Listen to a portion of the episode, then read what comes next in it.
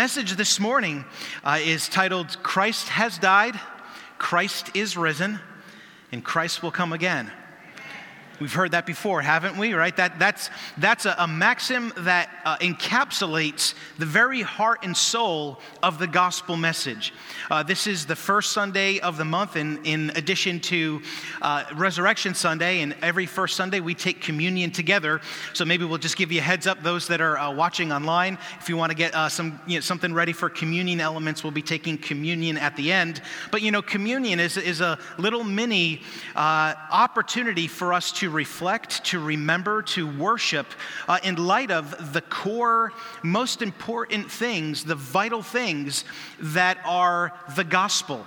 And the word gospel means good news. Here on Resurrection Sunday morning, we have good news. We're going to be talking about some of the details of that good news uh, as we look through the message here today. And I also want to say, uh, as we look at, at this this maxim that you know we've received from, from the ancient church, Christ has died, Christ is risen, and Christ will come again. Uh, there there is great hope that we look at uh, as we celebrate resurrection life and the idea that we will spend eternity with the Lord. Oftentimes in our busy hustle and bustle lives, we lose sight of the fact, and Christ will come again. And and as we look to that truth here this morning, I pray that it would be a comfort for us in light of this season that we are in together as a church family. So again, there might be some folks that are brand new here in the sanctuary, and we welcome all of our guests, maybe some that are watching online that are brand new. Uh, but we've had um, uh, just, it, it was uh, two weeks ago, uh, Sunday evening, where our founding pastor uh, was promoted to heaven, went home to be with the Lord. And, uh, you know, we're talking this uh, is a church that is, uh, you know, thirty-something years old, a church that was founded in his living room, and Pastors Walt and Maureen uh, had, had been our senior pastors all through the years, and in these very recent years, uh, moved to that place of mom and dad of the house, spiritual mother and father over the, over the house here, and Pastor Walt's teaching and his mentoring has continued uh, right up into a, t- until a, a few weeks before he went home to be with the Lord. And so what that means for us as a church family is uh, there's a processing through, uh, there is a walking through grief. Um, I, I was really, uh, I was grateful to the Lord. You, you know, um, I can tell you the staff has been very much seeking God's face, that we want to speak in step with heaven. Uh, that we just don't want to do same old, same old as we move through these next several weeks. And I was encouraged, uh, even some some testimony from some folks who were saying, gee, I didn't even realize I was I was dealing with grief. I didn't even realize how grief might look in my life, and, and uh, that they found it a, a, a meaningful thing for us to take time over these couple of weeks and then just allow God to walk us through the, this process here of grieving. And so I say that uh, in light of, you know, here we, here we are, Resurrection Sunday morning. It is the most upbeat. We want to shout on the top of our lungs because he lives, we will live forever. And at the same time, we're here wrestling through the, this, this huge thing that we have faced, in knowing that we have not said goodbye, but that we have had to say farewell for now uh, to Pastor Waltz. So by God's grace, we're going to navigate through this season as well as celebrate the resurrection of the Lord Jesus Christ, because the bottom line is uh, in Christ, there is hope. Because of Christ, there is hope. And that's what we're going to zero in on here. And, and it's my prayer that uh, we would be not only encouraged in knowing he's everything, and he needs to maintain, uh, he needs to be maintained as everything in our lives, uh, but he is also comfort during these seasons where we might be grieving. Can you say amen? All right, so Christ has died, Christ has, is risen, and Christ will come again. Let's start off here. Uh, we we looked, you know, as we acknowledged Good Friday, we looked at Christ has died, and we realize that because of the work that Jesus did on the cross, we have been made right with the Father. Because of what Jesus did on the cross, uh, we have had our sin debt forgiven. We had Jesus do for us what we couldn't do for ourselves. And, you know, as we take communion together, uh, it's it's part of God's plan for us that we would never forget the great price that was paid for our lives, that great price that was given as ransom. But all of it comes from the acknowledgement that God loves us with an everlasting love. Romans five eight says, "But God proved his own love for us in that while we were still sinners, while we were still sinners, Christ died for us." I don't know how many people you know who would die for you. I don't think I know many people who would die for me. But God sent his son to pay our debt, to pay our penalty. And there's never been a time in your life, there's never been a time in my life where God has stopped loving you. And he's never loved you any more or any less than he does right now, because his love is not based on your performance. How many would say, I'm sure glad his love for me is not based on my performance, right? It's based uh, on, um, it's all based in just that, that God is love, and God has a plan, God has a purpose, and God has goals for our lives. As, as we live uh, walking through this journey of life on this earth, there's an overarching purpose and plan that God has for every one of us. And in that plan is ultimately to experience and to know his love, to know his love so that we would be saved, but then to know his love that we would walk with him through life. And again, the love of God covers all, it conquers all, it's greater than anything else. Ephesians three eighteen says, uh, you, you know, we're kind of catching um, Paul mid-thought here, and he talks about having power, and he says, together with all of the Lord's people. So we're having power together with all the Lord's people to grasp how wide and long and high and deep is the love of Christ. Amen. When we talk about how wide is the love of Christ, God's love is wide enough to include everybody. Amen. Everybody. When Jesus died on the cross, he did the work once and for all, for all who had lived, all who were alive at the time, all who would ever live. Now it, it's, it's the, the imperative that we go communicate that good news so that people could receive, so that people could live in light of that great love that was expressed on the cross. How long? Well, it's long enough to last forever. You know, human love can wane, human uh, human love can fade, human love can die out and run out, but God's love, it's eternal, it lasts forever.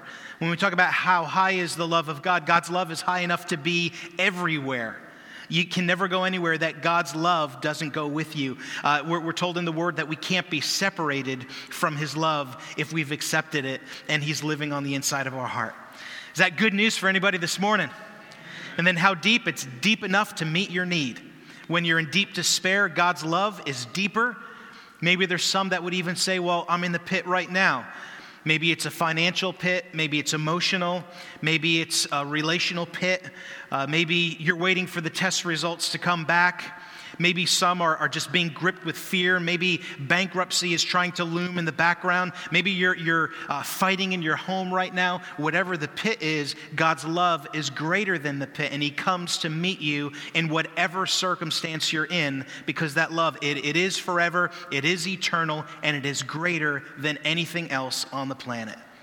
We we have news, and we have uh, this just this fallen nature that people walk in in humanity that would want to capitalize all that's negative, all that would fragment, all that would tear down, all that, that would break. And God says, don't worry, my love is greater than all of that. The goal for us is to not get dragged down into that stuff, but to make sure that we walk in the love of God. So we need God's love in our lives. Uh, it's going to make a difference. These four dimensions of God's love, how high and wide and long and deep, they're simply four dimensions of the cross. That, that's what God's love is ultimately all about. It, it's ultimately expressed in the cross for us. So Christ has died. Because he has died, we can live. And now we're going to talk about Christ is risen. And so because he loved us and Jesus died and he rose, and just as we sang, as we worshiped, now he is alive, and he is alive forevermore. What does that mean for us? Because he is alive, we can come alive. John fourteen nineteen uh, says it this way. Uh, this is in the paraphrase, the Message. In a little while, the world will no longer see me, but you're going to see me because I am alive, and you're about to come alive.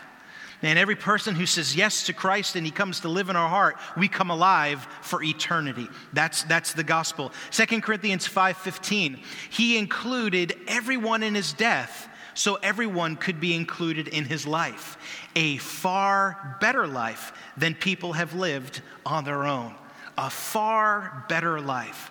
Man, I tell you, the devil has done a really good job of painting a twisted picture of what it is to turn our lives over to Jesus Christ.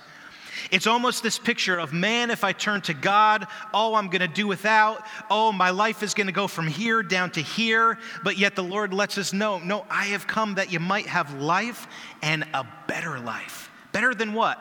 Better than anything else we can do without having him. Amen? So what is this better life he offers? Well, it's a life filled with meaning. Christ gives meaning to your life, it says in Colossians three four. And because Jesus was raised from the dead, we've, this is First Peter chapter one, because Jesus was raised from the dead, we've been given a brand new life and have everything to live for, including a future in heaven, and that future starts now. It's a brand new life that stretches into eternity, and it's a life that begins and starts now. But what, what else is, is notable about this better life? Well, it's a life that is freed. It's brought freedom by grace. And Romans seven says it this way, we're free to live a new life in the freedom of God. We're free to live a new life in the freedom of God. It's, it's a paradox. The Lord says, hey, surrender everything so that you can be completely free. Again, that's something that the enemy has twisted in our world. Not, not turn to God and on come the chains. Turn to God and on, on come the limitations. And the Lord says, no, this is a faith walk. Surrender all to me so that you can be completely free. And then in First Timothy two, says he gave his life to purchase freedom for everyone. So it's, it's grace, but then it's also a life full of strength.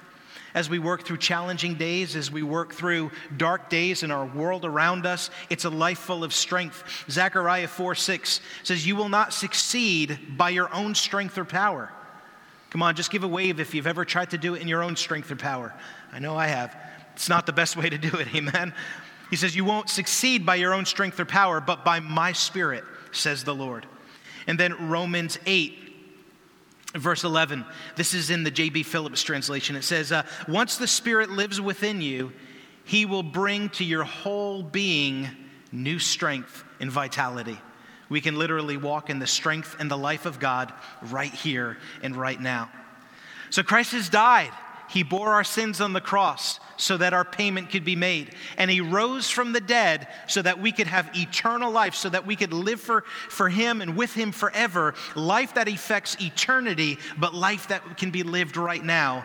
But you know, also, Christ will come again.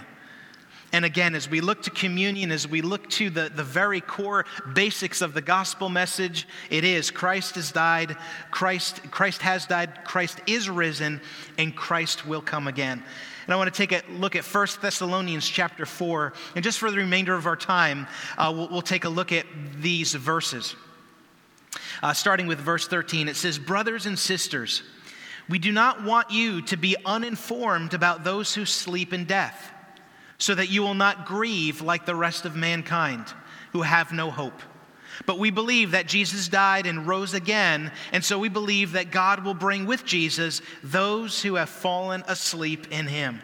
According to the Lord's word, we tell you that we who are still alive, who are left until the coming of the Lord, will certainly not precede those who have fallen asleep.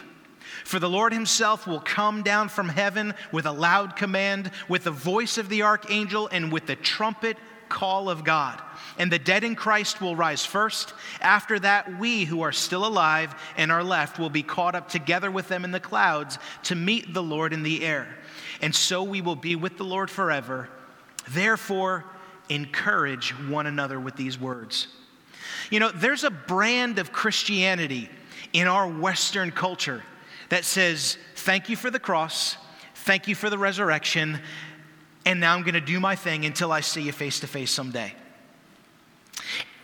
And that so falls short of what God wants to experience with us as we walk with him, but it also falls short of how God wants to mightily work through us in the world around us. See, if we, we grab a hold of that mindset, I'm so thankful for the cross, I'm so thankful for the resurrection, I'm just going to do my thing. But the scripture, it's filled with places where it says, set your minds and set your hearts on things above.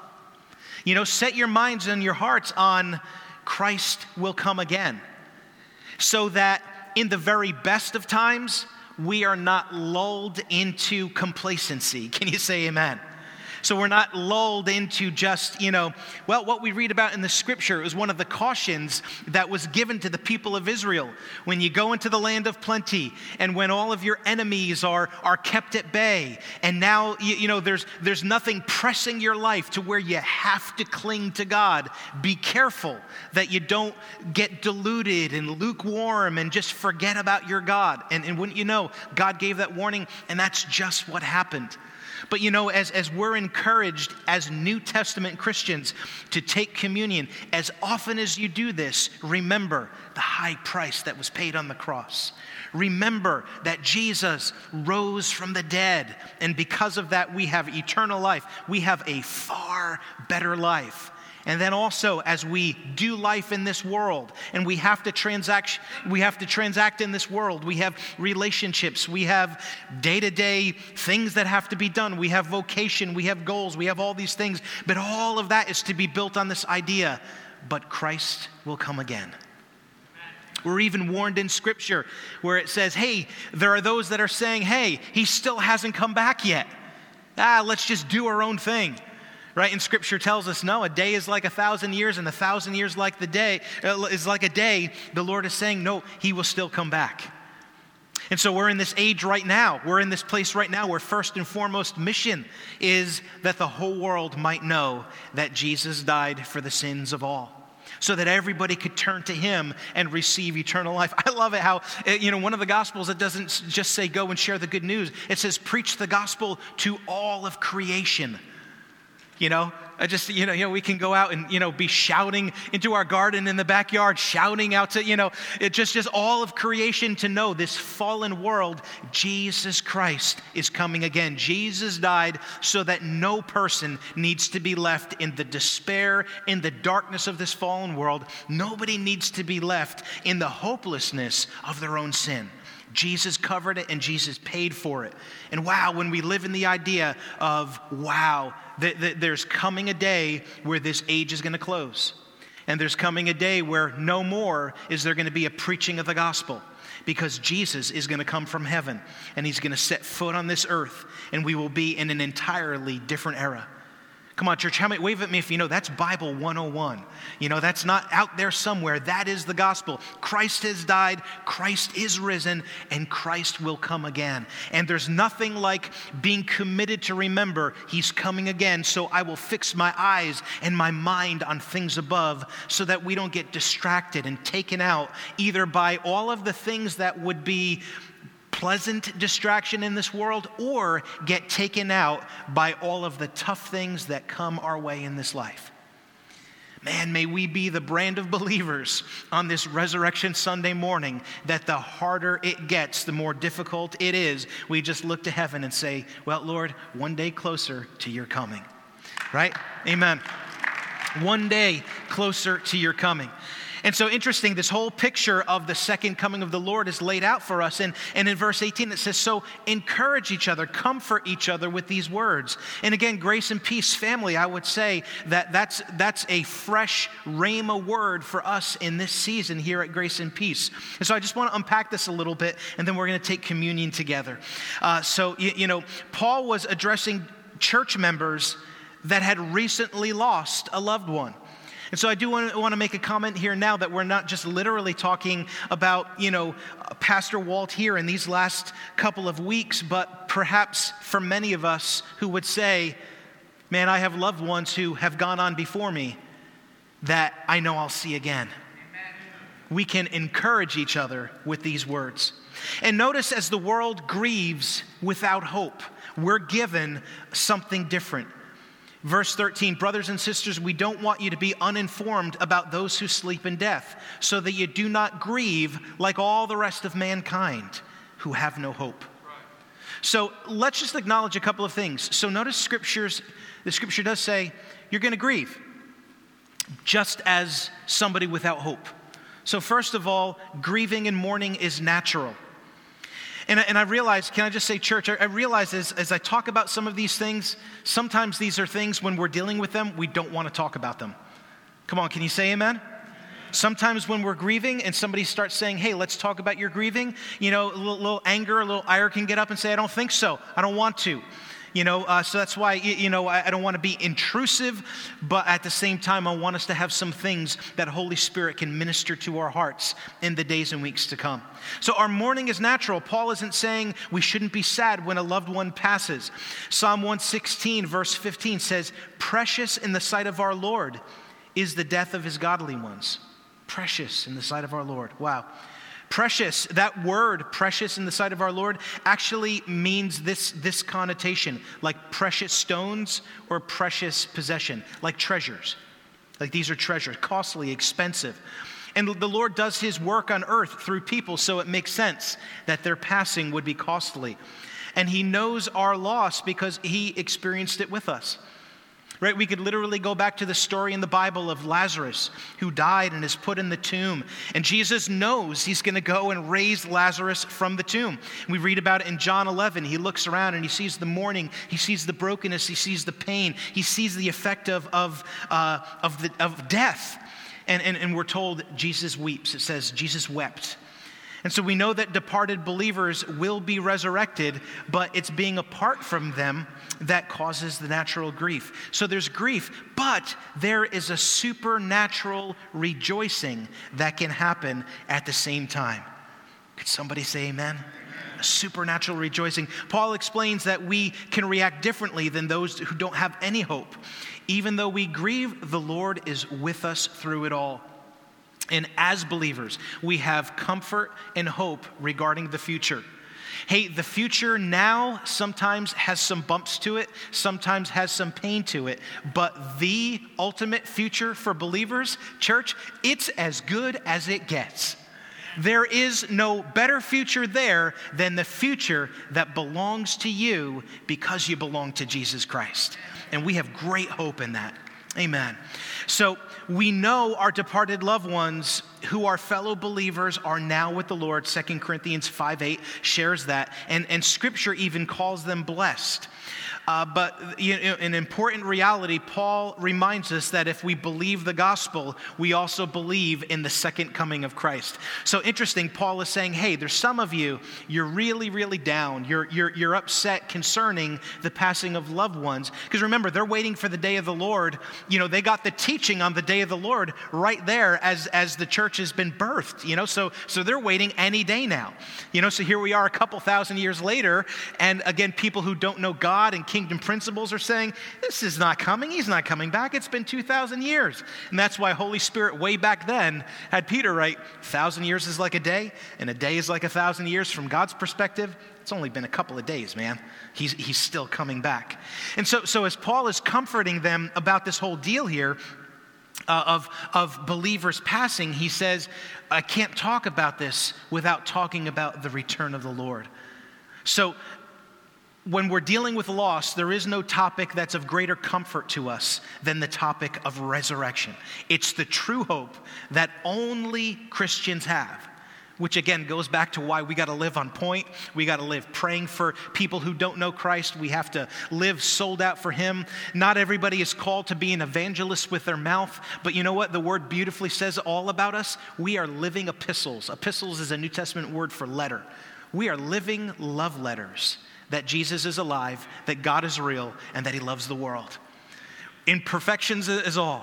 You know, with all of it, imperfect, flawed, all these different things, God will show his nature and his love through us uh, to the world around us. So Paul goes on to describe this picture of the privilege that those who have passed are going to experience. And again, I think this is kind of cool. Uh, it, it can make me smile In, in the face of my grief. I, I pray that it would make you s- smile as well. Uh, let, let's go back to uh, Thessalonians um, chapter four, verses fourteen and fifteen again. It says, for we believe that Jesus died and rose again. And so we believe that God will bring with Jesus, God will bring with Jesus, God will bring with Jesus those who have fallen asleep in him. According to the Lord's word, we tell you that we who are still alive, who are left until the coming of the Lord, will certainly not precede those who have fallen asleep. So here's the bottom line, right? Church, can you imagine the day, what it's going to be like? It's not going to so catch us off guard that we are completely clueless, but we're not going to know the day or the hour. The Bible says we'll know times and seasons, but we need to live sober. We need to live with our eyes and our thoughts on him. But church, there's coming a day where he's going to split the heavens.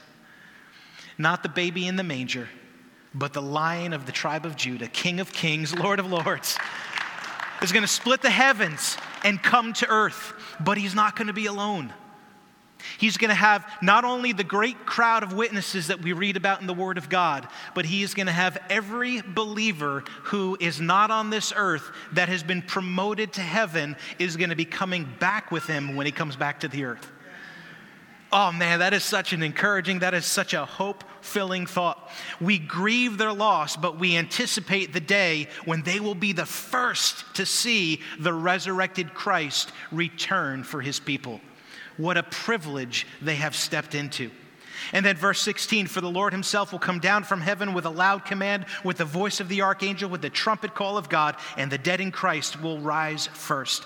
When Christ comes a second time, like I said, it's not going to be the, the baby in the manger. It's not going to be uh, a star guiding this caravan of wise men, but it's going to be hosts upon hosts upon hosts of all those that belong to Christ that have gone on before us are going to be those that accompany him when he returns.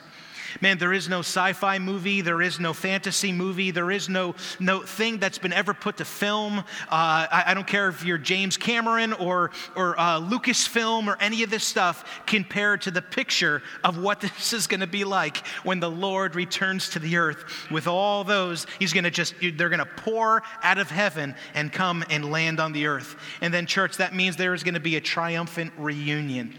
Verse seventeen, and after that, we who are still alive and are left will be caught up together with them in the clouds to meet the Lord in the air. And so we will be with the Lord forever. Just want to let that sink in for a minute, what that's going to be like. Grand reunion right there. We'll be reunited with all our fellow believers whom we have lost, uh, and all together we'll be united with Christ in all his glory for the rest of eternity. And again, uh, we're told in Scripture, therefore, encourage each other with these words. So, you know, it does a couple of things to encourage us. If we're distracted, if our eyes are off the Lord, this encourages us, hey, we got a race to run. It encourages us, hey, let's be about our Father's business. It encourages us, let's be sober-minded, let's let's be vigilant, you know, to be about the things that, that God has called us to be about. And then for, for those who might be saying, hey, I'm just, just kind of hurting, you know, or I'm just kind of a little bit put off on what, what do I do now? How do I navigate? How do I move forward? And we're ultimately encouraged in knowing, man, there is coming a day of reunion that each day that goes by is one day closer than it was before. You know, kind of interesting, right? We've done this series on the end times, navigating the end times. Uh, this really, I guess, turns into a message that really goes back and sort of completes for us what we wanted to talk about as we looked at the end times, you know, uh, just this, this entire picture of ultimately we want to live with our eyes on him, with our focus on him, to live the life he has called us to live. Can you say amen? Amen. Hey, why don't we go ahead and open our communion, and why don't we get ready to take communion together?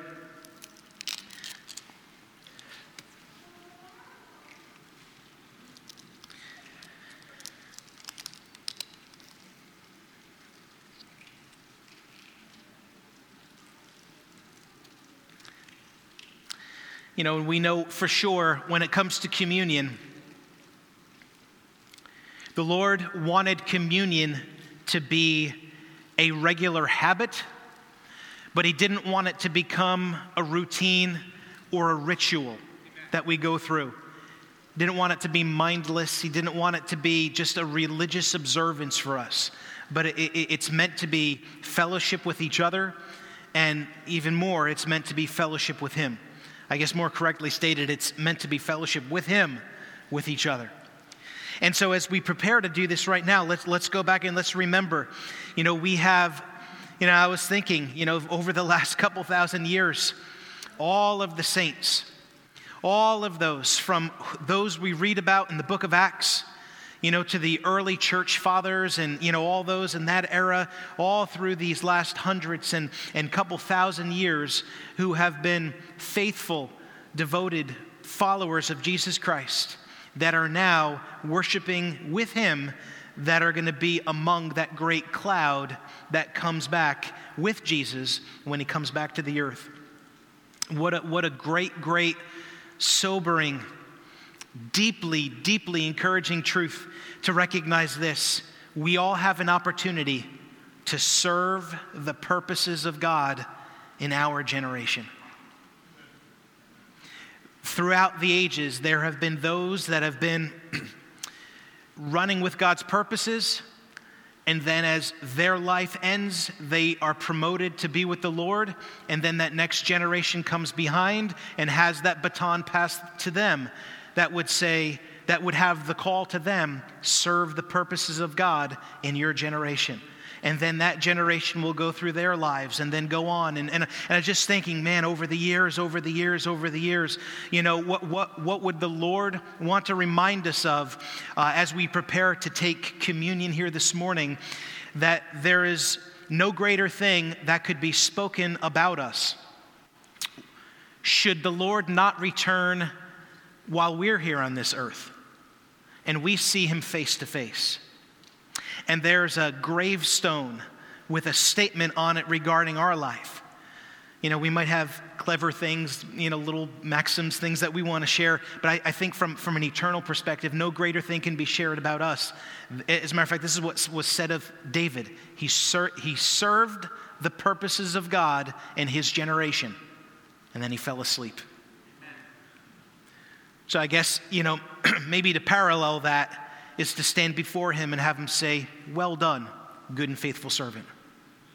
So I just want to encourage you. We're, we're going to get ready to just sort of pray, pray ask, just recommit ourselves afresh to the Lord on this Resurrection Sunday here. He's not looking to say, well done, my perfect servant. Amen. Thank God for that. Good and faithful. Good is, Lord, I've been pointed toward you the whole time. Faithful is, Lord, the distractions, the difficulties, the heartbreaking things, whatever came down the road, I didn't give up. By your grace, I just got up one more time, then I got knocked on my tail. Amen. And then the Lord says, well done, good and faithful servant. Church, more than ever before, I want to live as one who serves the purposes of God in my generation. And when we talk about our generation, There's there's multitudes of generations on the earth right now, right? Uh, they call my generation Generation X. There's the millennials. Uh, there's uh, they got all different names from now. The Zoomers and all these different things. What, what I'm saying is we do all need each other. Everybody re- in in your season of life that you're in right now, you have something very very vital to offer to God's purposes in this generation. Amen. So on this Resurrection Sunday morning, may we say to the Lord, in all that I'm walking through right now, in all that our world, our nation is walking through right now, I'm yours. And I want you to fulfill your purposes in me. Let's pray. Father, we give you glory here today. We give you honor on this precious Resurrection Sunday morning. And Lord, we recognize that for this particular church family, this is this is different than maybe any other Resurrection Sunday than we'll experience. But Lord, we want to be in tune with the voice of your Spirit.